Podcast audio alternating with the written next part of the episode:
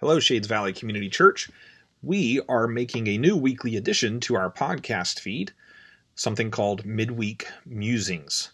We started this a while ago as a live video broadcast on Instagram and Facebook Live each week.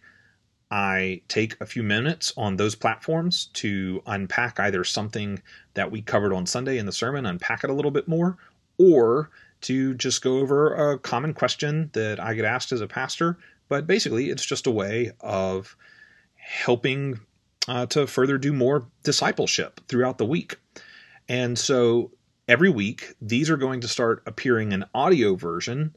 Uh, as part of this podcast, uh, we've had some people request that they be able to access these uh, not in video format, but in audio through the podcast. And so you're about to see about 10 episodes of these show up in a row in the podcast feed. That'll be the only time this happens. That's just us getting all of the ones that have already taken place onto uh, the podcast feed. From now on, there will just be one per week. But we hope you enjoy the midweek musings. If you don't want to listen to them via audio, if you'd rather see the videos, those can be found on our Facebook page.